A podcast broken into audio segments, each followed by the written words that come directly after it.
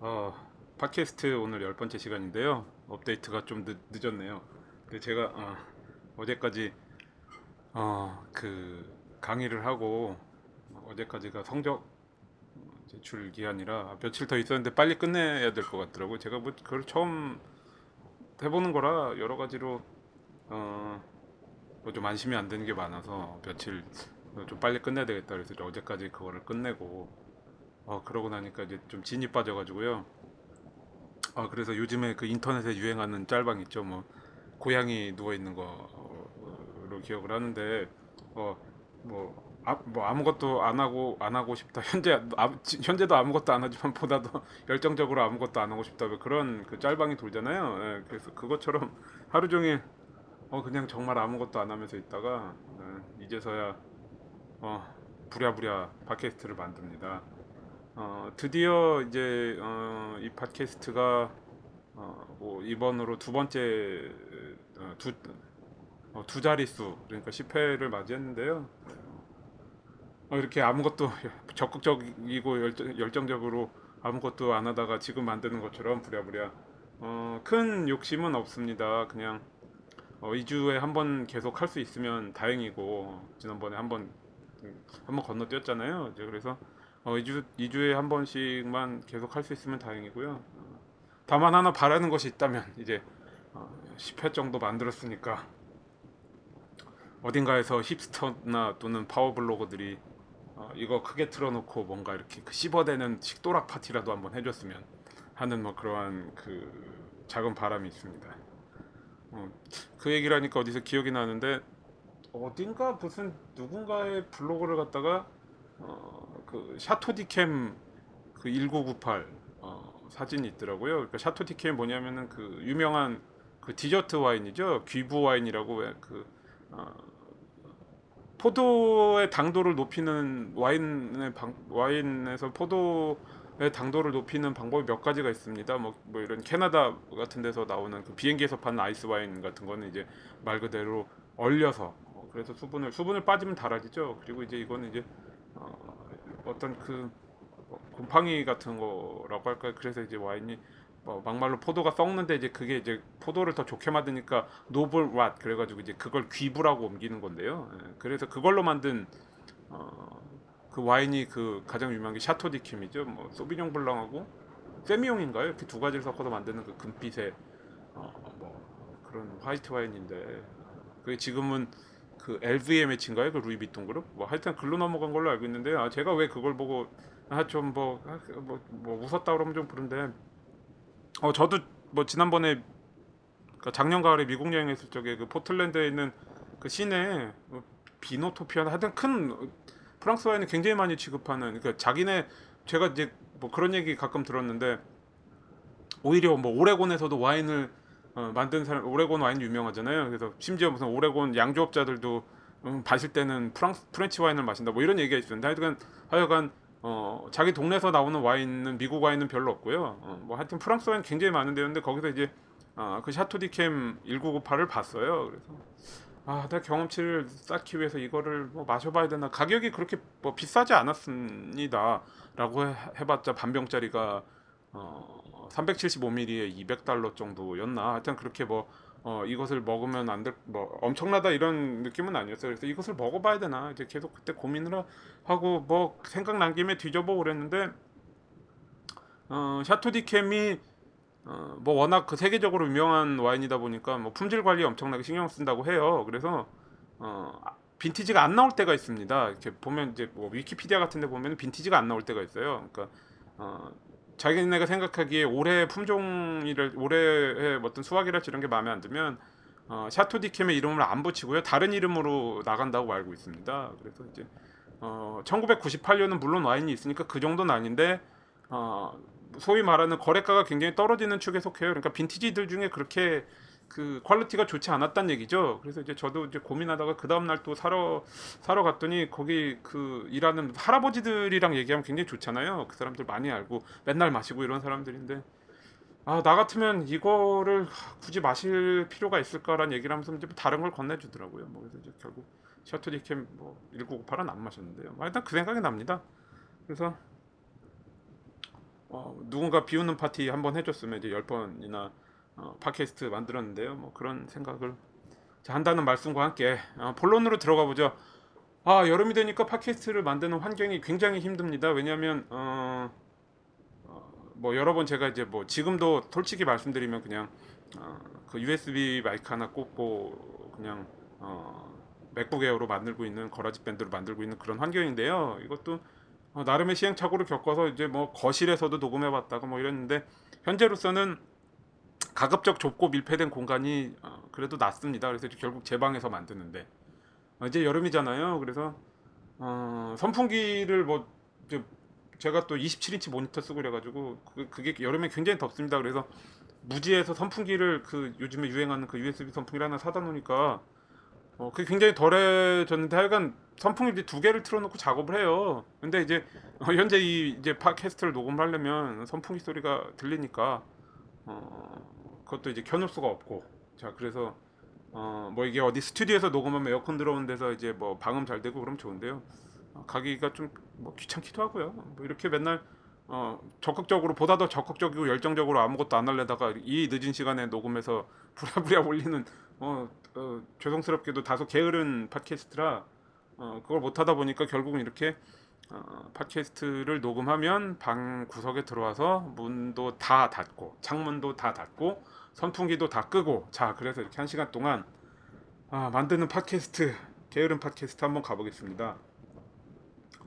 어, 지난 시간에 말씀드린 것처럼 이번 시간에는 어, 천재 파티 파티시의 유- 프랑스 요리의 왕 그래서 앙토냉 카렘 평전을 어, 평전과 그 다음에 어, 유시나가 후미의 서양 골동 양과자점을 묶어서 제가 얘기를 한다 그랬죠. 일단 어, 주가 되는 책 앙토넨 카렘에 대한 앙토넨 카렘 평전이에요. 자, 그래서 이거에 대해서 한번 얘기를 해보기로 하죠. 어, 뭐 중요한 거는 음, 책의 주인공 앙토넨 앙, 앙토넨 카렘이지만 어, 먼저 잠깐 저자에 대해서 알아보죠. 제 어, 사실 이 책은 음, 제가 이제 그 말글 빛내면서 나왔는데 그 거기 인프니트인 부캐슬에서 제 그 모든 것을 먹어본 남자가 나왔잖아요. 네, 그래서 이제 사실 그때 이제 어, 처음에 책을 준비하면서 출판사 사장님이 주셨던 책이에요. 뭐 어, 그래서 하는 건 아니고 어, 그래서 이제 그때부터 이 책을 알고 있고 이뭐 그렇구나. 어, 이제 뭐 그래서 이제 이번에 팟캐스트를 준비하면서 처음으로 어, 작가에 대해서 좀 봤는데 어, 저는 잘 몰랐습니다만 이 이- 이언 작가 이름이 이언 켈리인데요. 어, 배우이자 이제 historical biographer랄까요? 그러니까 역사에 나오는 인물의 어, 전기를 주로 쓰는데 어, 찾아보니까 그 해리포터 프랜차이즈에서 그 죽음의 성물, 그러니까 데슬리 할로우죠. 그 마지막 편인가요? 제가 아닌가요? 그 전편인가? 제가 해리포터는 크게 관심이 없어서 어, 한 두 편 정도 본 것 같아요. 그 어, 다른 요 다른 아, 요리 학교래. 다른 다른 그 마법 학교 두 군데에서 한 군데는 뭐 여- 여자 여, 여학생들만 있고 뭐 그런 학교에서 와가지고 그 경쟁하는 내용이 나오던 어 그 그거 한 편 정도만 극장에서 봤어요. 뭐 그래서 저는 사실 잘 모르는데 어 그 데슬리 할로우에서 헤르미온나 아버지 역을 맡은 사람이라고 하네요. 그러니까 어 해리포터를 관심 있게 보신 분들은 누군지 아실 것 같고 자 그래서 주로 어 이 이안 작가 이안 켈리는 어, 역사 속의 인물에 대한 평전을 어, 몇권 썼습니다. 그래서 이제 이 앙토넹 카렘에 대한 얘기가 있고 그 다음에 어, 우리가 관심을 가질 만한 인물이 카사노바, 네, 뭐 유명한 카사노바가 있고요. 그다음에 비비안 웨스트우드의 전기를 비비안 웨스트우드 본인이랑 같이 쓴다고 해요. 그래서 2014년 발간 예정, 그러니까 올해 나오겠죠. 어, 자 그렇게 나온다고 합니다. 자 그러면 앙토넹 카렘은 누구인가? 자 17페이지를 한번 볼게요. 1829년 7월 6일 정찬 12시간 전 실제 나이인 45세보다 더 늙어 보이는 여위고 핏기 없는 한 남자가 이른 아침 파리의 숨막히는 공기 속에서 힘겹게 숨을 토해냈다. 주치의인 브루세와 로크는 병에 대해 의견을 달리했지만 앙토넨 카렘은 알고 있었다. 옛 동료들과 친구들 중에도 같은 증상을 보인 경우가 있었기 때문이었다. 그는 평생 요리에 사용해온 수, 수츠 유독가스 때문에 서서히 죽어가는 중이었다. 자, 앙토네 까르은 누구인가? 어, 어.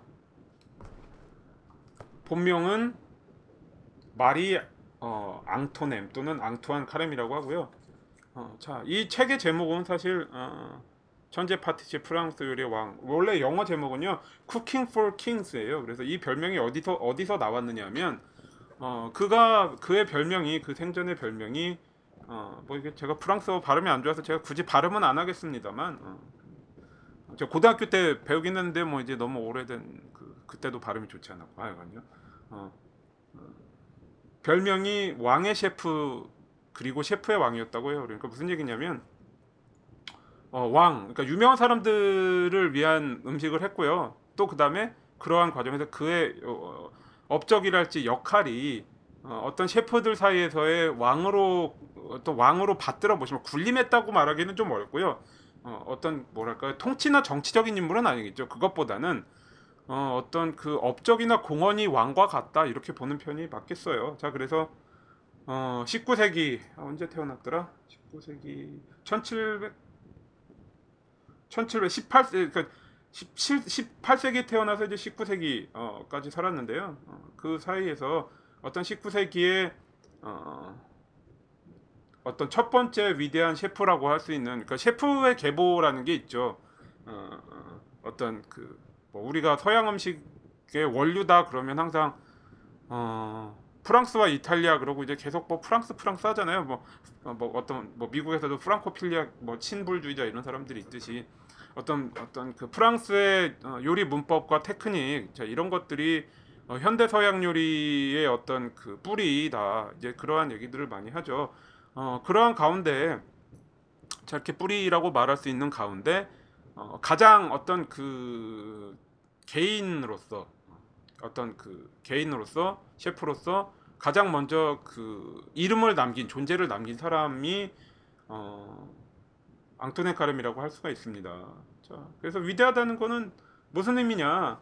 어, 한마디로 한마디로 말씀을 드리자면 어, 지금 지금도 현재도 어, 서양 요리에서 이렇게 통용이 되고 있는 어떤 음식 어, 음식에 대한 접근이랄지 조리 요리 조리에 대한 어, 문법을 어, 문법을 문법의 어떤 기초를 성립했다고 할 수 있고요. 어, 자 그래서 어, 크게 보았을 적에 옷, 오뜨기진 뭐 그런 오뜨기진이라는 고매한 고매한 요리라고 할까요? 오뜨기진의 어, 기초를 확립한 사람이 바로 어, 앙토넨 카렘이다. 자, 그래서 뭐 문법이라는 거는 뭐냐?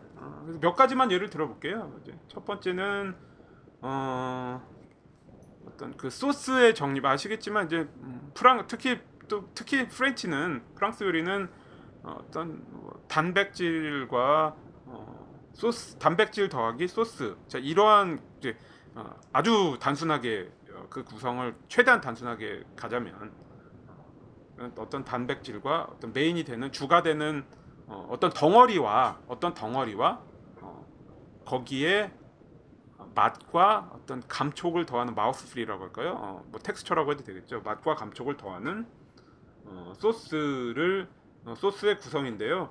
어, 앙토넹 카렘이 제가 이건 지난 시간에도 미식 예찬에 대해, 대해서 얘기하면서 했던 걸로 기억을 하는데 어떤 그 4대 어, 엄마 소스 그러니까 mother 소스라고 하죠. 어떤 기초가 되는 소스를 최초로 정립을 했습니다. 그래서 이제 4대 소스라는 게 어, 베샤멜 이거는 이제 그 밀가루에 밀가루를 음, 버터를 녹여서 거기다 밀가루를 부어서 볶는 거를 루라 그러죠. ROUX 아, French Fren-, 프랑스어인데요. 자, 이 루라는 것은 두 가지 역할을 합니다. 일단 어떤 지방으로서 버터로서 뭐 맛도 주지만 음, 어떤 그런 감촉. 그 다음에 어, 밀가루는 어, 밀가루는 뭐 body를 준다 그럴까요? body를 주기도 하고 어떤 점성, 그 소스 특유의 걸쭉함, 자 이런 것들을 주는 역할을 하고요. 뭐 이제 볶으면 처음에 이제 white 루라고 제가 말씀을 드리는 것은 어, 색깔, 그러니까 처 오래 볶지 않는다는 의미예요. 그래서 이제 그 밀가루가 어, 뭐 구우면 또 누룽지를 누룽지가 이제 되면 뭐 캐러멜하고 마이야르 반응이라고 그러잖아요. 제가 마이야르 반응이 일어나는 것처럼 어, 조리를 하면 색깔이 변합니다. 어, 그러면서 이제 맛이 더더욱 진해지죠. 그게 이제 뭐 어, 어, 루이지애나 그 미국의 크레올과 이제 그런 요리가 만나서 프랑스 쪽에서 나온 뭐 어, 그런 요리가 만나서 어, 나온 것들 뭐 건보랄지 제가 뭐 우리나라에서도 하는 데가 뭐 있다고는 알고 있는데요. 그런 음식들의 기초가 되는 어, 루가 이제 볶으면 색이 계속 진해져요. 뭐 그래서 초콜릿이니 뭐, 어, 뭐 blonde에서 뭐, 뭐 색깔이 계속 뭐 brown이 되고 뭐 블론드가 화이트에서 블론드가 됐다가 블론드에서 뭐 어, brown이 됐다가 이제 그런 식으로 하면서 맛이 점점 더 진해지는 그런 과정을 겪는데 어, 베샤멜은 그냥 색깔이 나지는 않고요. 어, 그 어떤 밀가루 맛만 덜어낸다고 그러죠. 밀가루의 그 날 생밀가루의 맛 그것만 볶아 어, 덜어낼 정도로 볶은 다음에 거기에다 이제 그 우유를 부어서 걸쭉하게 만드는 소스 어디에 쓰냐면 어, 크로크무슈 샌드위치 아시죠? 어, 치즈나 햄을 넣은 샌드위치 위에 보통 베샤멜 소스와 치즈 같은 걸 뿌려서 어, 브로일러에서 이렇게 뭐 색깔이 돌게 구워내는 그런 브로일러로 구워내는 샌드위치죠. 그런데 기본적으로 쓰는 어, 베샤멜 소스가 있고요. 어, 그 다음에 brown veal stock으로 만든 어, espagnole이라는 소스가 있었고요. 그 다음에 뭐 우리나라에서도 레스토랑 가면 요즘에 많이 나오는 velouté. 어, 그 다음에 어, 그 velou- 그 velouté variation이라고 했던 allemande 이렇게 해서 네 가지 소스를 어, 확립을 했습니다. 자, 그래서 어, 그것이 맨 처음에 그것을 어, 확립한 다음에 다음 세대의 어떤 그 위대한 셰프, 뭐 위대한 셰프, 다음 세대 중심 어떤 그 아이콘이라고 할 수 있는 어, 다음 세대 그 에스코피에가 어, 이 소스 체계를 다시 한번 정리, 어, 다시 한번 어, 정리를 했습니다. 자, 그래서 아까 말씀드린 것처럼 allemande라는 소스는 velouté의 variation, variation이기 때문에 자 그것을 빼고 어, 그래서 어, 베샤멜과 espagnole, velouté 어, 뭐 브런치 언제나 우리나라에서 유행인 브런치 카페 어, egg benedict 위에 얹는 hollandaise와 그다음에 토마토 소스 이렇게 다섯 가지를 다시 새로운 어, 5대 엄마 소스 mother sauce로 어, 확립을 했다. 자 그래서 거기에 이제 그 많은 변종들이 이제 생기는 거죠. 그래서 어, 뭐, 예를 들어서 shallot을 섞으면 뭐가 되고 뭐 이제 그런 어, 그 엄마 소스와 수많은 자식들의 변종 자 그런 것들을 어, 최초로 확립한 사람이 바로 앙토네 까레입니다. 자 그래서 에스코피 얘기 나 잠깐 또 여담을 하자면 아 또 최근에 또 어, 어디 또 인터넷 돌아다니다가 뭐 진중가 어디에 어, 이탈리안 레스토랑인데 에스코피에라고 이름 붙어 있다고 포스팅을 봤어요. 네, 그래서 에스코피에라는 이름의 레스토랑이 제가 알기로 그 어딘가요? 어, 아트 선제인가요? 저기 그 서촌인가 부촌인가 기억이 잘 안 나는데 하여간 그쪽 있잖아요. 그 어, 정독 도서관 앞에 그 맞은편에 거기에도 무슨 에스코피에라는 식당이 있는 걸로 제가 알고 있는데 어, 에스코피에라 에스코피에의 이름을 어, 이런 어떤 그 어, 프랑스 요리를 집대성한 두 번째 어, 미- 두 번째 어떤 전설적인 셰프라고 할 때는 에스코피의 이름을 아, 빌어다 쓰는 게 글쎄요 어, 웬만큼 요리를 잘하지 않으면 쉽지 않을 것 같은데 어, 그나마도 프렌치가 아니고 이탈리안이다 자 이러면 굉장히 할 말이 없어지죠? 뭐 이건 어, 그런 생각이 났습니다. 자 그래서 어, 한마디로 말씀을 드리면 그런 거예요. 그러니까 새로운 것을 시도한 거죠. 그래서 어떠한 새로운 시도를 했는가? 어, 뭐 요리의 어떤 어, 맛의 측면에 있어서는 그러한 소스와 어, 그런 소- 소스의 세계를 소스의 문법을 재정립하면서 어, 동시에 거기에 들어가는 어, 향신료의 향신료의 사용 체계를 바꾸었다 그래요. 무슨 말씀이냐면 어, 그 예전 그 이전에는 어, 어떤 그 brown spice 그러니까 원래 그 어떤 씨앗이랄지 열매랄지 자 이런 것들을 갈아서 가루가 된 가루를 내면 대부분 검정색이나 갈색을 띠죠.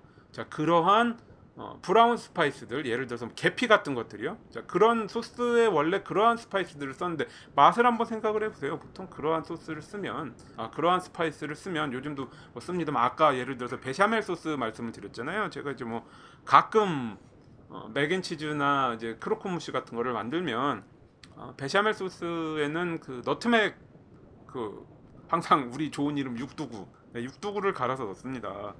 어, 이제 그러한 식의 맛을 생각하시면 되는데 어, 통으로 양념을 갈아서 쓴다는 전제하에 이제 가루는 사실 어, 항상 그 가루가 편하지만 가루를 사면 이미 맛이 커피를 갈아 놓은 맛이 떨어지잖아요. 그랑 똑같이 사실 맛이 굉장히 떨어지는데요. 가장 독한 향만 남죠. 어쨌든 어쨌든 생각을 해보시면 맛이 강렬하지만 굉장히 어, 진하고 무겁고 그럴 수가 있어요. 자, 그래서 그러한 향신료의 사용을 그러니까 brown spice에서 어떤 green herb 그러니까 어, 녹색의 어떤 풀 종류 있죠. 뭐 tarragon이랄지 그러한 풀들. 어, 지금 우리가 어, 허브라고 해서 이제 백화점 백화점 식품 코너에서 접할 수 있는 뭐 그러한 그 어, 어, 풀들을 어, 쓰는 어, 시스템으로 바뀌었다 그래요. 뭐 여러분도 아시겠지만 어, 제가 어디였더라? 옛날에 어, 용산에서 마포 쪽으로 버스 타고 어느 아파트 단지에 있는 뭐 거기까지 왜 갔는지는 잘 모르. 아 그때는 이제 뭐 쌀국수가 별로 지금만큼도 없던 시절에 이제 쌀국수가 있다고 그래서 어, 먹으러 갔었는데 바질을 가- 어, 바질 그 이파리 가루 있잖아요. 말려서 다진 거? 네, 그거를 식탁 식탁에다 올려놨더라고요. 굉장히 다릅니다. 그 뉘앙스가 굉장히 다르거든요. 자, 그래서 그러한 어떤 음, 생 이파리를 넣음으로써 맛을 어, 뭐 영어로 치면 이제 뭐 머디하다 이런 표현을 많이 써요 그러니까 탁한 거죠 어, 우리 뭐 할머니들 뭐 그런 거라면 뭐 툭툭하다 이런 표현 쓰나요? 어. 자 그런 거에서 어떤 어, 생 이파리 어, 를 써서 맛을 굉장히 그 밝고 깔끔하게 바꿔 놓았다. 자 그러한 게 있고요. 그 다음에 또 굉장히 중요한 거는 어, 코스의 정착. 아, 뭐 이건 무슨 무슨 말씀이냐면 이 책에서는 이게 좀 제가 이제 외식의 품격에서도 언- 언급한 적이 있는데 조금씩 얘기가 달라요. 어, 뭐 어쨌든 중요한 건 어, 우리가 지금 생각하는 예를 들어서 여- 여러분들이 어, 그 레스토랑 가서 prix fixe 그러니까 그 뭐 고정 코스 있잖아요. 고정 코스를 드실 적에 어, 어, 그 음식이 뭐 맨 처음에 amuse-bouche 나오고 스프 같은 거 나오고 이제 그런 식으로 나오고 단백질 나와 아, entrée 나오고 뭐 치즈 나오고 제가 이제 제 뭐 예를 들어서 외식의 품격의 차례에서 말한 것 같은 차례 차, 그러니까 차례가 된 그 서양 음식의 코스 같은 거 있잖아요. 음, 자 그러한 거를 사실 프랑스에서는 프랑스에서는 이제 뭐 그거 유- 뭐 제가 이제 학교에서 다녀보 학교에서 수업하면서 보니까 이제 그런 쪽에서는 학술 용어로는 어 뭐라고 말 학, 학술 용어로는 시간 정경이라고 그런 거죠 순차를 두고 나오는 거 이거를 러시아식 서비스라고 그랬다는 거죠 그리고 실제 프랑스식 서비스는 어 어떻게 보면 한식 같다고 할 수 있어요 한꺼번에 다 나옵니다 요리가 한꺼번에 다 나오는 식이었는데 그것을 정립한 사람이 최초로 정립한 사람이 어, 바로 이 앙토넨 카렘이었다. 뭐 이런 얘기가 있고요. 한쪽에서는 또 아니었다. 원래 그렇지 않았다. 뭐 그런 얘기도 있고. 하여간 어, 저는 그냥 이 사람이 그렇게 했다라는 식으로 믿고 가는데요. 자 그렇고요. 어, 그 다음에 또 그 조리 모자 어, 프랑스어로 토크라고 그럽니다. T O Q U E. 자그 조리 모자들을 쓰죠. 모자 얘기가 나와서 말인데 저는 사실 굉장히 머리가 큰 편이라 아뭐 최근에 그 뭐 탈영병 사건도 있고 그래서 그 군대 얘기라는 것이 참 원래도 좋지 않죠. 어, 저도 별로 하고 싶진 않습니다. 근데 이제 자학 자학 개그 같은 걸로 하자면 어, 자대를 가고 그러면 이제 뭐 고참 그 원래 어 그 군용 모자는 뭐 지금 많이 바뀌었겠지만 군용 모자는 그때도 이제 빵떡 모자 같이 되게 못생긴 거였어요. 이제 그러면 이제 그거를 좀 날렵한 느낌이 나는 소위 말하는 사제 모자로 바꿔줍니다. 어 근데 어 제일 큰 게 60호인데요. 제가 60호를 자랑스럽게도 썼어요. 어 그래서 이제 뭐 어, 나중에 이제 제가 그 야구 좋아해서 야구팀 있는 도시만 골라서 이제 미국에 갔을 적에 어, 거기에서도 야구 경기 보러 가서 모자를 샀는데 제일 큰 게 8인데요. 8인치? 어 근데 그 밑에 이제 7과 8분의 7인치가 있어요. 뭐 그런 거를 씁니다. 자 그래서 아, 이런 우스개를 왜 이런 뭐 여담을 왜 말씀드리냐면 어, 모자를 불편해서 저는 잘 못 써요. 그래서 이제 조리모 얘기가 나오면 전 항상 그 생각을 하거든요.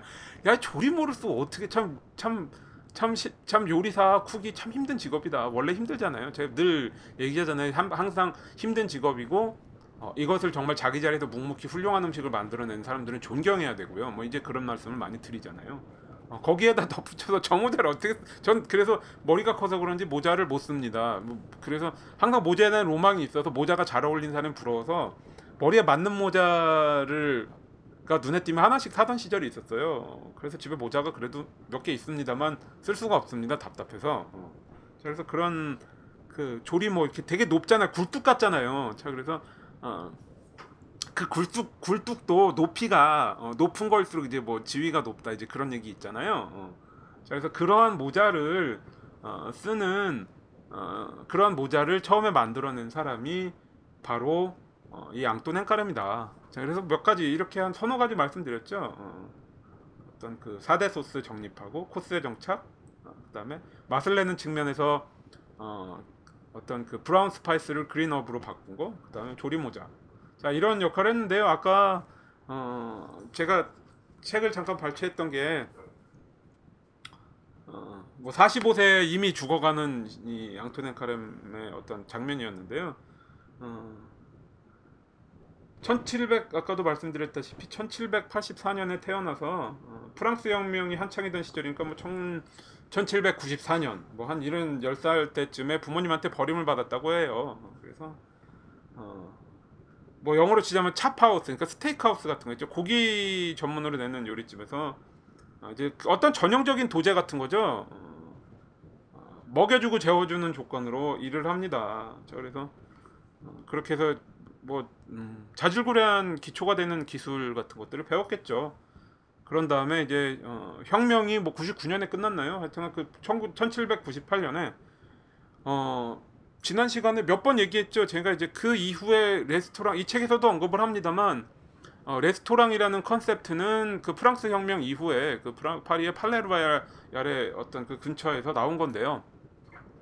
어, 음식이랄 음식의 이름이 어떤 건강 수프. 자 그래서 뭐 건강을 위한 어떤 개인 요리 뭐 이제 모두가 앉아서 같은 음식 먹고 이런 게 아니라 어떤 그러한 개념에서 레스토랑이라는 것이 나왔는데 어, 그러한 그 레스토랑이라는 양식의 발, 발원지인 그 어, 팔레 루아얄 근처에서 어, 실뱅 바이라는 파티셰 밑으로 들어갑니다. 자 그래서 페이스트리를 배우기 시작을 해요.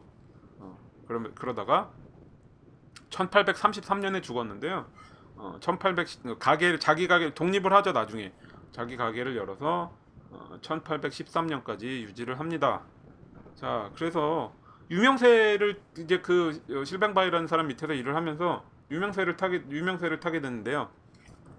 뭐 요즘도 우리나라 window bakery 뭐 창문이 달리면 다 window bakery냐 뭐 창문이 제일 제일 조건은 과연 window bakery 제일 조건은 빵이냐 뭐 어, 창문이냐 뭐 제가 가끔 이렇게 농담으로 얘기를 하는데요. 어, 뭐 그때도 어떤 잘 전시하는 게 어, 전시를 잘 손님을 끄는 게 음, 뭐 그때도 이미 그러한 그 뭐랄까요 관습이 있었나 봐요. 그래서 이 앙토넹 카렘이 유명했던 건 어, 그러한 그 실뱅 바이의 가게 창문에 전시하던 어, PS 몽테라는 음, 어떤 그 조형물 때문이었다고 해요. 어, 이건 뭐냐? 어, 뭐 pièce는 불어인데요. 뭐 불어인데 영어로는 piece. 그러니까 우리가 뭐 어, 이러한 페이스트리 세계에서 세계에서 showpiece라는 걸 만듭니다. 뭐 초콜릿, 어, 설탕을 불어서 설탕 공예를 한다든지 뭐 케이크라든지 이런 걸 다 showpiece라고 하는데 그 showpiece 할 때 그 piece예요. 그리고 어, 몽테는 어, 영어로 치면 마운티드인데요. 이것은 이제 어떤 그 뭐 올리다, 장착하다 이런 뜻이거든요. 그래서 PS 몽테는 어떤 그 조립해서 만든 하나의 음, 조형물, 음, 조형 어, 조립체 같은 거를 의미를 하겠죠. 어, 그래서 이게 뭐냐면요. 그 지금 방금 말씀드린 것처럼 어떤 그 설탕 공예나 초콜릿이나 아니면 이제 그 당시에는 어, 그 정도의 재료를 안 썼다면 어, 누가 그러니까 음, 설탕이나 꿀 녹여서 어, 비슷하죠? 다 만드는 게. 거기에서 이제 어떤 그 설탕 꿀 같은 걸 쓰는 이유는 설탕에다 꿀을 더하자면 아마 그 온- 온도를 올렸을 적에 이제 결정 구조를 좀 더 안정적으로 가져가는 거 예를 들어서 제가 집에서 비슷한 게 결국 마시멜로 같은 거 만드는데요. 만들 적에 그 어, 보통 설탕에 물엿을 조금씩 섞습니다. 집에서 가나슈를 만들 때도 그렇고. 왜 그러냐면 그 물엿이 어, 그 결정 구조의 어떤 뭐랄까요 융통성을 좀 가져다 준달까요? 왜냐하면 설탕이요.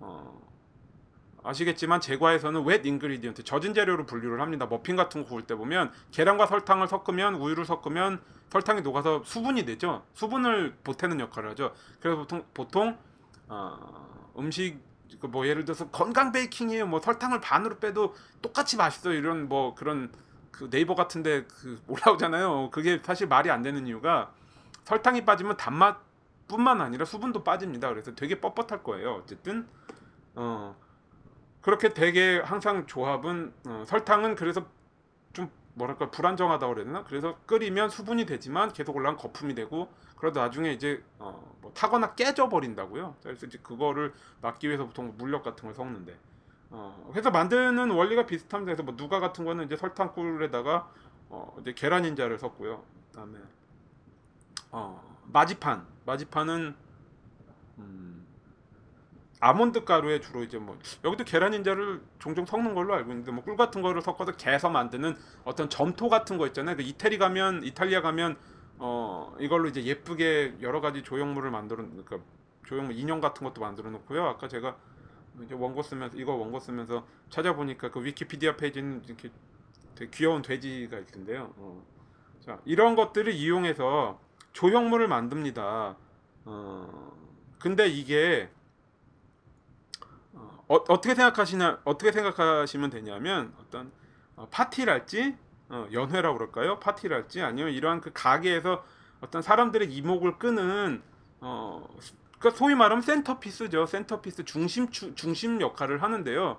어 그러니까 이거를 뭐 예를 들어서 뭐 어, KBS 방송 대상 무슨 가요 대상이랄지 무슨 노인네 칠순잔치에 어 어떤 그 식탁의 연회장의 가운데 있는 ice carving 같은 거 생각을 하시면 돼요. 그런 건데요. 자, 무슨 차이가 있냐면 그 ice carving은 ice carving은 얼음 조각은 얼음을 얼음 큰 덩어리에서 조형물을 깨서 만들죠. 그러니까 큰 거에서 작은 것으로 갑니다. 부피도 작아지고 디테일이 생기는 거죠. 자, 근데 이러한 것들은 뭐 누가 marzipan, 초콜릿, 설탕, 자 이런 것들은 원래 없던 것, 원래 원래 덩어리가 아니었던 것들로부터 작은 덩어리를 만들어서 그것을 붙여서 어, 큰 덩어리를 만듭니다. 그 방식이 반대로 가죠. 얼음은 밖에서 안으로. 그다음에 이건 안에서 밖으로. 자 그래서 뭘 생각하시면 되냐면 어, 크로 그 이따가 이제 설명 이따가 잠깐 언급할 서양골동 양과자점에 보면은 어, 크리스마스에 출장 가서 크로콩부 씨의 그 녹인 설탕 쫙 뿌려주는 그 장면 있잖아요. 제가 제일 좋아하는 장면인데 어, 그거랑 똑같습니다. 슈를 만들어서 그것도 이제 어, 이 PS 몽테로부터 온 거라고 해요. 그러니까 슈를 작은 슈를 뭐 한 500원 동전에 150% 정도 크기가 되는 슈를 만들죠. 자, 그래서 그 단면이요. 단면적이. 자, 그거를 쌓아서 조형물을 만든다 면 케이크 생각하시면 되고요. 자, 그것이 굉장히 시사하는 바가 있다. 자, 여기까지 말해놓고 나니까 생각나는 게 이 showpiece, P, 어, PS, PS 몽테 하니까 생각이 나는 게 뭐가 있냐면요. 제가 아직도 어, 이 책을 굉장히 궁금해하는데 못 찾고 있어요. 혹시 그 팟캐스트를 들으시고 어, 이런 책을 읽어보신 적이 있다 하면 저한테 말씀을 좀 해주세요. 이게 뭐냐면 어, 무슨 문고판으로 나온 동화의 한 권이었는데 일본 얘기였어요. 그러니까 제가 어렸을 때 동화책을 많이 읽었는데 기억을 기억나는 게 거의 없습니다. 그 블로그에 옛날에 언급한 적이 있던 있던 금성 출판사의 그 세계문학전지 뭐 작은 아씨들 죄와 벌 어, 뭐 바늘 없는 시계 이런 거 있는 거 말고요. 그 이전에 어, 그런 어떤 세계문학 어려운 걸 뭐 그거 초등학교 5학년 때 읽었는데요. 그거 읽기 전에 한 1, 2학년 때쯤에 한 1학년 때쯤으로 기억을 해요. 초등학교 1학년 어, 막 8, 9살 때 한 150페이지에서 200페이지 정도 되는 B5 정도 되는 책을 이렇게 모아놓은 문고판 동화집이었는데 일본 얘기예요. 어 근데 어 어린 학생들이 막 초등학생들이 초등학교 고학년인가 한 중학생인가 이런 학생들이 어 그 어떤 제과점에 이런 PS 몽테 같은 것이 무슨 케이크였는지 아니면 높게 쌓아놓은 PS 몽테 이런 세- 쇼피스를 보고서 뭐 관심을 가집니다. 근데 어 그러면서 실제로 거기에다 뭐 그거를 뭐 손을 대진 않았는데 어, 뭔가 그게 잘못됐어요. 그게 없어졌는지 어 뭐 그랬는지 그랬는데 이 학생들한테 학생들이 거기 가, 제, 그 베이커리를 자주 찾아갔나? 그런 그래서 학생들한테 뭐랄까 누명을 씌웁니다. 그 학생들을 의심합니다. 이것들이 없, 이게 없어진 게 니들 잘못이 아니냐. 그래서 학생들이 뭐 그거를 어, 결백을 입증하느라고 이렇게 어려움을 겪는데 그러고 나서 나중에 어, 새로운 쇼피스가 들어왔을 적에 확실치가 않아요. 어쨌든 어쨌든 이렇게 기억을 하고 있는데요. 새로운 쇼피스가 들어왔을 때 작당을 하고 이것을 어, 훔쳐갖고 나옵니다. 이렇게 큰 거를 그러니까 한 서너 명이서 움직임을 이렇게 잘 미리 계획을 해가지고 들어가자마자 이렇게 잽싸게 들고 나온 거죠. 그렇게 해서 뭐 그거를 부술라고 발로 밟았더니 뭐 안에서 풍선이 나왔던가 하여튼 이게 진짜로 먹는 게 아닌 그냥 가짜 조형물이었다는 거죠. 진짜 PS 몽테는 물론 요즘에도 먹지는 않습니다. 먹지는 않습니다만 최대한 먹을 수 있는 먹을 수 있는 재료로 만든다는 것이 그 어, 어리 그 난이도의 핵심이거든요. 그게 이제 어, 뭐 그런 어떤 전반적인 그 디저트 그 showpiece의 그런 페이스트리 showpiece의 굉장히 어려움인데요. 자, 그래서 어, 다시 얘기를 본론으로 돌아와 볼까요? 3,000% 그만 빠지고. 자, 그래서 어, 앙토네 까렘은 이러한 그 PS 몽테를 만드는 것으로부터 자기의 명성을 쌓았다고 해요. 그래서 음, 이런 것에 이 책에 사파들이 나옵니다. 뭐 아까 크로캉부시 말씀드렸는데 그거보다는 굉장히 그 복잡하고 어, 아름다운 그런 조형물인데 어, 이런 것들을 만들기 위해서 그 도서관에서 어, 건축 역사책을 보면서 음, 뭐 조형에 대한 영감을 얻었다 그러면 팔라디오 같이 유명한 건축가들 자 이런 책들을 봤는데 뭐 그게 그 프랑스 가 파리 여행 가 보신 분들이라면 아시겠지만 그 어, 건축을 건축과 학생들은 항상 듣는 그 있어요 그, 어, 그, 그 파리의 구 국립도서관 그러니까 어, 신 국립도서관은 도미니크 페로 디자인의 어, 제가 옛날에 그 먼 옛날 에스콰이어에 이제 뭐 할 적에 어, 도서관 편에서 다뤘는데요. 음, 저 2002년에 갔었나? 그 하여간 어, 그 책을 open book이 펼쳐진 책이 90도로 펼쳐놓은 책이 4개가 모여있는 그 신국립도서관 이전에 그 앙리 라브루스트라고 항상 그 건축사를 장식을 하기 때문에 꼭 나옵니다. 그러니까 어, 그, 그 리슐리에가 있는 구 국립도서관이 있어요. 그래서 이제 크다, 커다란 rotunda라 그러나요? 어, 이렇게 그 가운데가 이렇게 원형의 높이 높은 그 천장 높은 서고로 돼 있나? 아, 지금 기억이 좀 가물가물한데 하여간 거기에서 그러한 어, 건축 역사책을 보면서 어떤 조형에 대한 영감을 얻었다. 자, 그걸로부터 명성을 얻었다고 하는데요.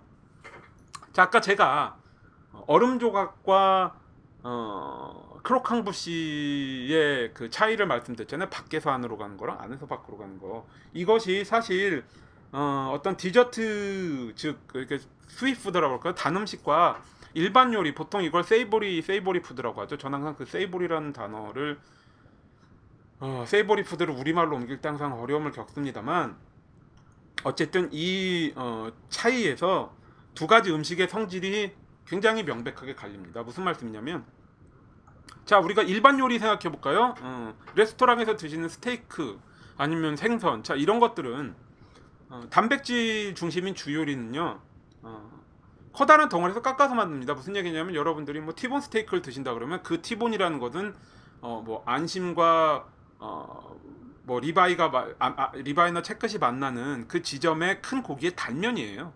자 그것들을 큰 데서 깎아 나가죠.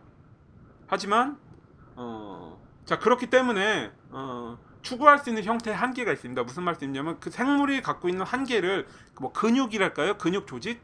자 이런 한계를 극복을 할 수가 없습니다.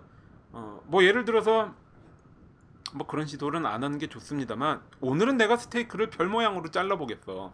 자, 별 모양의 스테이크 왜 없을까요? 어, 일단 별 모양으로 자르기가 힘듭니다. 왜냐하면 이미 조리를 거치면 어느 정도 그 뭐랄까요? 음, 결국은 그게 어느 정도 굳잖아요. 하지만 아, 아시겠지만 사실 날생선 있는 날고기는 물컹물컹합니다. 이것이 제가 이제 어, 지난주에 코스트코에 양갈비가 있길래 이제 그걸 사왔는데 어, 양갈비가 그 가공하는 방식이 있습니다. 무슨 말씀이냐면 버처링이죠. 정형 발골인데요.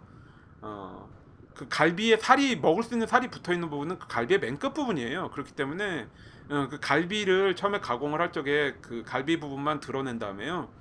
끝에 살이 집중적으로 남아 있는 부분만 빼놓고 나머지는 뼈를 다 긁어가지고 거기 있는 근막이랄지 그 뭐 굳이 안 먹어도 되는 그런 살덩어리들을 다 발라내고 굉장히 깔끔하게 남겨놓습니다. 그걸 이제 어 그러한 요리 그 그러한 가공 과정을 french라고 그래요. 그래서 french the lamb 그러면 그 뼈만 싹 다 발라내고 그 끝에 살만 남기는 부분 남기는 건데 보통 그 갈비를 갈비 전체 한 짝을 어, 한 짝을 한 다음에 단면을 고기의 단면을 잘라내는데 이제 제가 산 거는 그거를 이미 다 잘라져 있는 상태에서 뼈만 발라내 뼈에서 그 뭐 근막이랄지 이런 것들 벗- 벗겨내는 거를 이제 그냥 장 뭐 뭐랄까요 그냥 경험 삼아 한번 해봤는데 어, 굉장히 어려 어렵습니다 이게 그 살을 만진다는 게 그러니까 그 고기를 댁에서 뭐 예를 들어 삼겹살 덩어리 수육으로 근데 반을 갈라보신다거나 어, 그것도 이제 뭐 어, 횡으로 갈라 어, 횡으로 갈라보시면 알겠지만 이게 고기를 자르는 게 굉장히 소- 힘이 많이 듭니다. 왜냐 면 물컹한 살을 발라 잘라내는 거거든요. 그래서 어, 형태를 원하게 가져 원하는 방향으로 내가 원하는 방향으로 정확하게 가져가기가 굉장히 힘들어요. 하지만 디저트의 사정은 다르죠. 빵을 한번 생각해 볼까요? 빵 같은 경우도 어, 밀의 특성이 그렇기 때문에 우리는 탄수화물을 전부 다 이미 가루 형태가 돼 있는 거예요. 수분을 수분, 지방 같은 걸 더해줘서 그것이 덩어리가 돼- 덩어리를 우리가 만들어 줘야 되죠. 자, 그래서 뭐 그래서 빵은 부풀리고요. 케이크 같은 것도 그렇죠. 그렇기 때문에 어, 한마디로 매니플레이션, 그러니까 조작이 되게 간편한 거예요. 틀에다 넣으면 어, 뭐 뭘로 얘기 될까요? 제가 뭐 건축 얘기를 가끔 들먹입니다만 콘크리트를 생각해 볼까요? 굳으면 굉장히 단단하지만 어, 굳지 않았을 때는 틀을 잘 짜면 어떤 모양이든 가능하죠. 자, 그래서 뭐 어, 현대 건축의 아버지라고 할 수 있는 오늘은 건축 얘기를 좀 하네요. 어, 르꼬르비제 그 롱샹 성당 제가 이게 기억나는 게 뭐 한 10년쯤 전에 이제 미국에서 건축 여행 건축 그 투어 그 여름 학기를 어, 막대한 돈을 들여서 이제 갔었는데 그럼 이제 지금 아까 말씀드린 파, 파리도 다 그렇게 해서 간 거예요. 뭐 라브루스트의 도서관도 보고 어, 도미닉 베로의 도서관도 보고 제가 이제 그러는데 원래 일정이 없는데 그 몇몇 어 그 르꼬르비제 좋아하는 애들이 롱샹 성당을 보러 보고 오겠다. 자기네 보고 아마 나라를 옮기는 과정이 있을 거예요. 프랑스를 떠서 기억이 안 나는데 뭐 바젤인가 스위스 거쳐가는 뭐 이제 그런 여정이었는데 그러니까 아마 그게 스위스, 스위스 국경지대에 이- 있을, 있을 거예요. 근데 아마 차가 잘 안 올 거예요. 굉장히 떨어진 마을의 산에 있습니다. 근데 이제 뭐 그 지붕이 이렇게 굉장히 곡선으로 돼 있잖아요. 그래서 그르꼬르비제가 나중에 그런 시도를 많이 했죠. 거푸집을 짜서 어, 형태를 마음대로 빚을 수 있는 거. 굳으면 단단하지만 이제 그거랑 생각 그거를 생각하시면 될 거예요. 어뭐 뭐 어쨌든 여담을 좀 더 하자면 그 친구들은 그거를 어, 보러 갔다가 아마 차를 놓쳤을 거예요. 그래서 기차역에 합류를 못 하고 12시간인가 가, 12시간인가 타야 되는 완행 열차를 타고 나중에 왔다. 뭐 이런 얘기가 있고요. 아, 그래서 그러한 그 디저트의 기본적인 조형의 원리가 어, 이 디저트 PS 몽테가 그랬듯이 디저트 페이스트리 분야의 어, 건축 및 조형미를 발달시키는데 어, 결정적인 역할을 했다. 자, 이걸 한번 생각해 보세요. 어, 제가 아까 좀 전에 파이돈 출판사에 대한 그 조선일보 기사를 읽었는데요. 파이돈 출판사에서 요즘에 요리책을 건축책 많이 내지만 요리책을 많이 냅니다. 그래서 최근에 나온 게 그 어, 엘불리의 이- 전성기 2005년부터 2009년인가요? 11년인가요? 자, 그 전성기의 음식만을 모아놓은 어, 책이 그 제가 가지고 있는 Modernist Cuisine만큼의 뭐 2천 몇백 페이지 정도의 하드커버 다섯 권 이렇게 해서 나왔습니다. 어, 자, 그러한 분자 요리 또는 현대 요리가 어떠한 특성을 갖고 있나 제가 늘 얘기하는 게 물성을 극복하는 게 첫 번째 목적이죠. 액체를 젤리로 만든다거나 뭐 자 뭐 어, 단백질을 돼지고기와 소고기를 붙인다거나 이러한 시도가 결국은 물성의 극복 에 영향을 미치고요. 물성을 극복하게 해주고요. 그래서 hydrocolloid 어떤 그러한 첨가물들이 그렇기 때문에 일반적인 savory food의 savory food보다도 더 잘 어, 조형적인 월 조형적인 그 아름다움을 더 잘 가질 수 있게 되는 것 이거를 디저트의 기본적인 특성과 어, 연결 연결지어서 생각하시면 되겠 되겠습니다. 자 그리고 두 번째는 그런 거예요. 어떤 페이스트리 셰프의 꼼꼼함. 아까 페- 그러한 페이스트리의 성격. 자 조형을 만들어낼 수 있고요.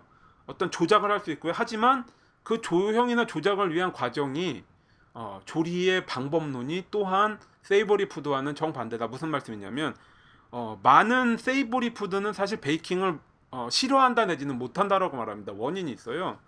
어, 그 savory cook들은 대부분 요리의 과정이 어, 크게 보았을 적에 하나의 어떤 그 영어로 치면 adjustment라고 얘기를 해요. 그러니까 어, 조리를 해나가는 과정에서 계속해서 계속해서 보정이 가능합니다. 무슨 말씀이냐면 뭐 새로운 요리를 개발한다. 그러면 어, 이것이 정확하게 어, 레시피부터 나오지 않고요. 일단 기본적인 그 자기가 지금까지 알고 있는 어떤 조리를 시작함으로써 나오는 겁니다. 먹어보면서 어, 뭐 소금을 더 넣는다든지 허브나 spice를 더한다든지 자, 이런 식으로 계속 조정을 해서 가는 가는 거죠. 어, 기본적인 조리의 과정 자체가 그렇게 이루어져 있기 때문에 하지만 페이스트리는 그 반대입니다. 빵을 예로 들어 볼까요? 오븐에 넣어야 완성이 되지만 그 전에 모든 과정을 다 재료를 다 섞고 그런 걸 거쳐야 합니다. 쿠키 같은 것도 마찬가지죠. 어. 소금을 반죽에 안 넣었어?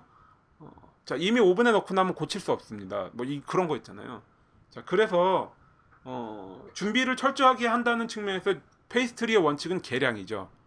어, savory cook들은 뭐 reality show 같은 데서 보면 디저트라면 학을 떼는 경우 되게 많고 어, I hate measurement 그러니까 어떤 그런 거 재는 걸 되게 싫어한다. 그래서 보통 셰프들의 요리책도 reverse engineering을 하는 경우가 많습니다. 무슨 말씀이냐면 이미 그 어떤 물론 레시피를 매뉴얼 매뉴얼화 할 수도 있겠습니다만 어, 음식을 다 만들어 놓은 음식을 레시피 전문가들이 반대로 이렇게 그 reverse engineering을 역설계를 해서 레시피화를 시키는 거예요.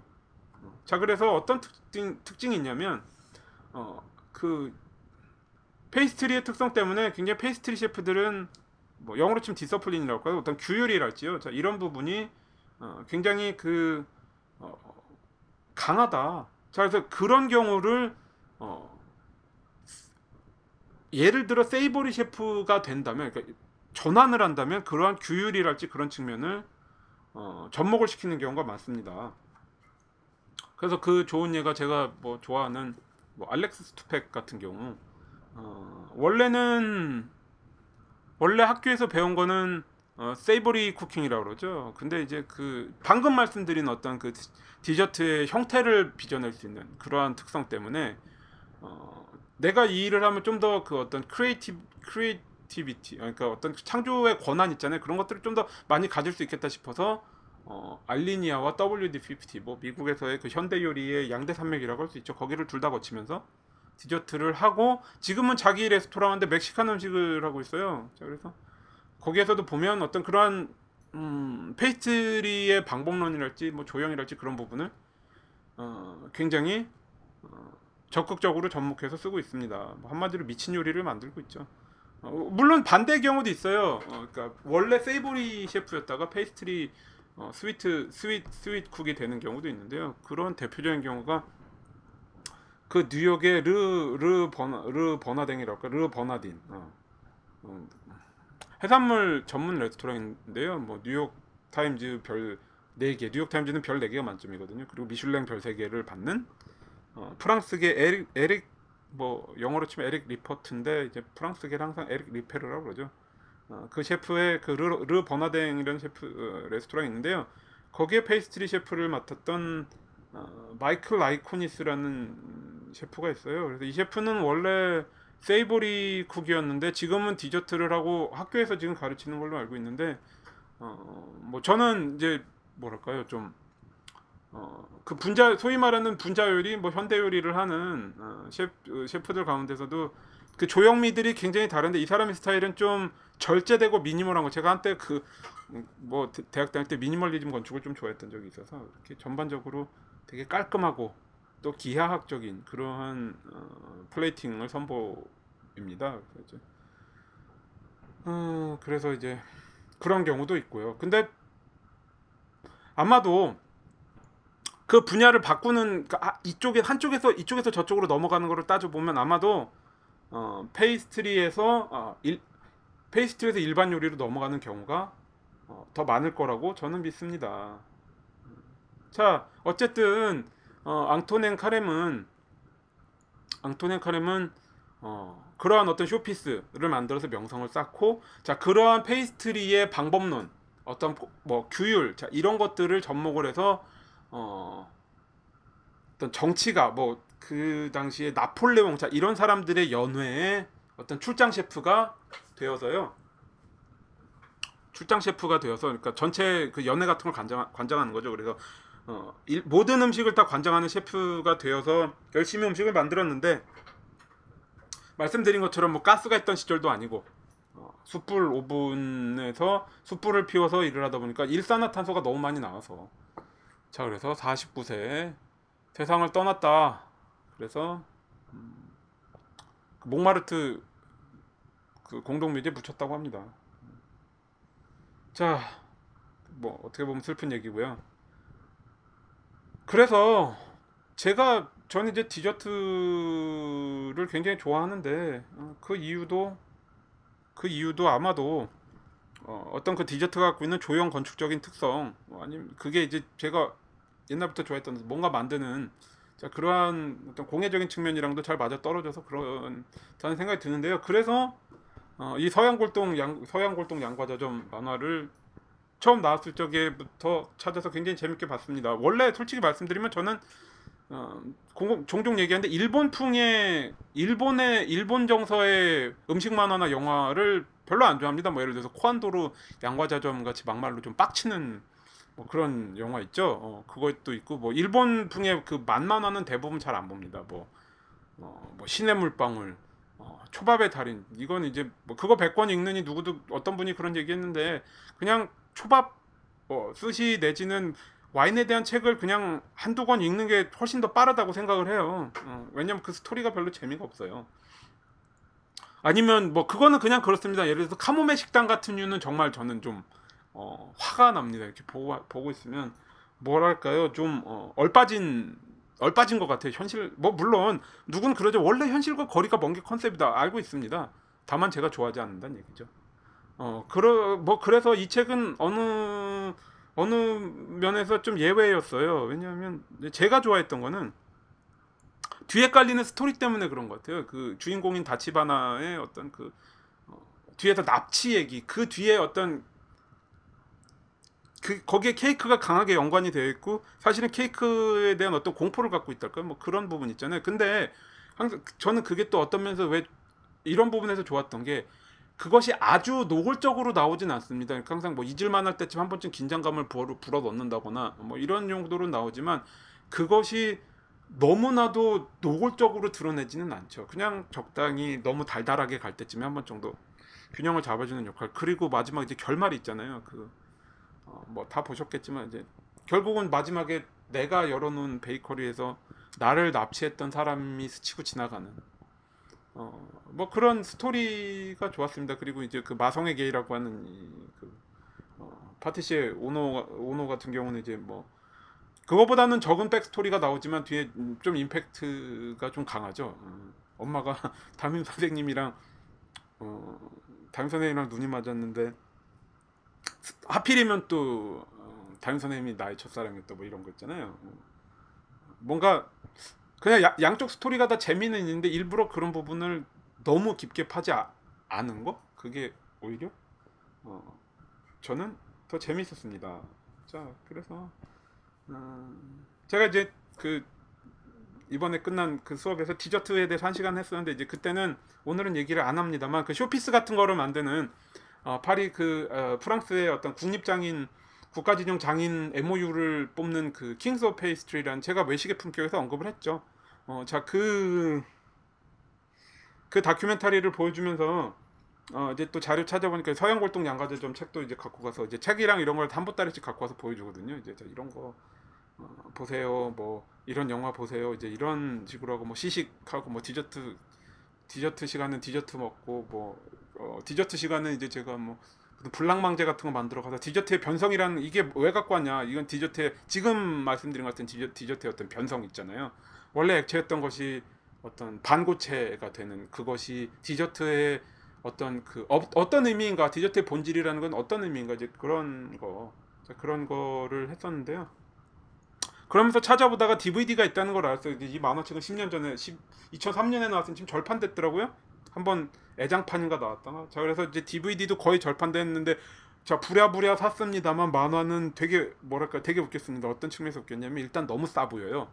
어 그냥 이렇게 막 처음에 화면에 나오는데 막 웃었습니다. 왜냐하면 정말 그 제가 만화는 잘 만화의 뭐 기술적인 부분에서도 잘 모릅니다만 만화 영화의 기술적인 부분에서 야 이거는 정말 너무나도 저렴하게 어, 커스를 최대한 줄이기로 정말 마음을 먹었나? 막 이런 거 있잖아요. 그러니까 그냥 일, 굉장히 그 아주 싼마이의 그 저도 옛날에 3D 그래픽 굉장히 싼마이로 보이는 그 3D 그래픽의 배경에 어 어떤 전반적인 앵글이랄지 사람들의 움직임이랄지 이런 것이 정말 그 커스를 최소한 이게 무슨 그 옛날에 보면요 요즘은 요즘은 안 하나요? 어, 옛날에 그 성우들도 그런 거 하는 인디 성우들 한번 제가 취재한 적이 있는데 어, 뭐 옛날 5인용 뭐 이런 거 있잖아요. 그런 그 어, 기억하시는 분들이 있을지 모르겠어요. 플래시도 아니고 장면은 보여주는데 말은 대사로 그런 거 있잖아요. 그거보다 조금 더 움직임이 들어간 그런 수준 보신 분들이 있을 거예요. 어.